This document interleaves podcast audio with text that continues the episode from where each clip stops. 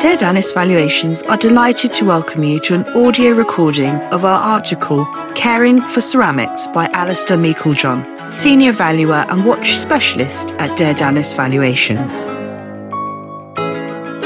Caring for Ceramics with Alistair Meiklejohn. Tips on handling and examination.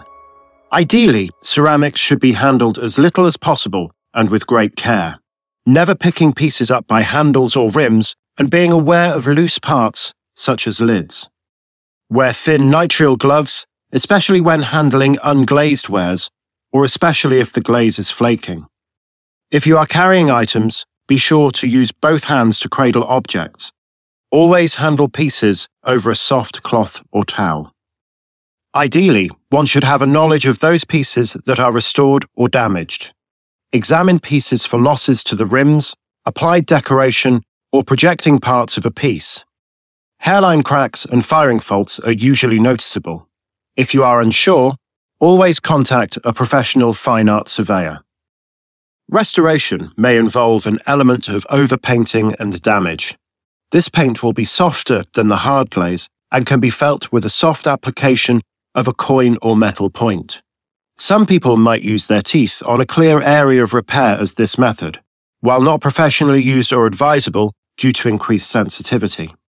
Older repairs are often apparent because old paint yellows with age. Examine pieces under a strong light for repairs. Use a UV light or a UV torch in a dark room for a more thorough examination of potential restoration. Repairs and natural faults both shine with a strong white light. Tips on display and storage.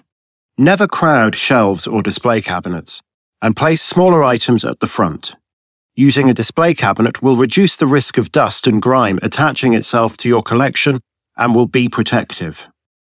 Resist the temptation to stack too many plates in a pile. The resulting weight can easily lead to accidents. Use plate stands or specially designed stands for display. Take care when hanging plates that you use the correct size devices, otherwise, you may put a considerable strain on the plate do not hang plates with hairline cracks. Remove old style plate hangers that have springs to tension the attachment hooks. Replace those with wire hangers. Always investigate adhesive hanging devices, but be aware that this adhesive might have certain surfaces. Store ceramics by wrapping in acid free tissue paper and bubble wrap and packing into a strong plastic crate. Tips on cleaning.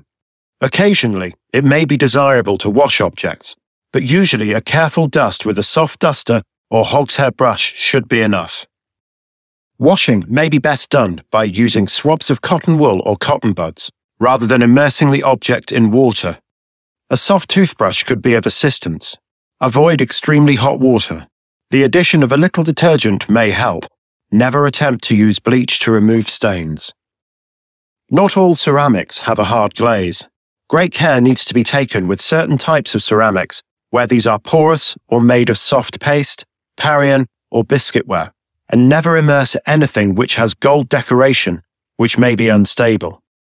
Some decoration may be applied by a transfer technique, commonly found in antique dinner services, so be aware of rubbing surfaces whilst cleaning or handling. Keep broken or damaged ceramics carefully until you can get the piece to a professional restorer. Thank you for listening. You can read this article and many more at darevaluations.co.uk. Search for Doerr Dallas to find us on Instagram and LinkedIn, where our team will keep you updated on market trends and our valuation service. For more details on our valuation service, please call us on 01883 722 736 or email inquiries at darevaluations.co.uk.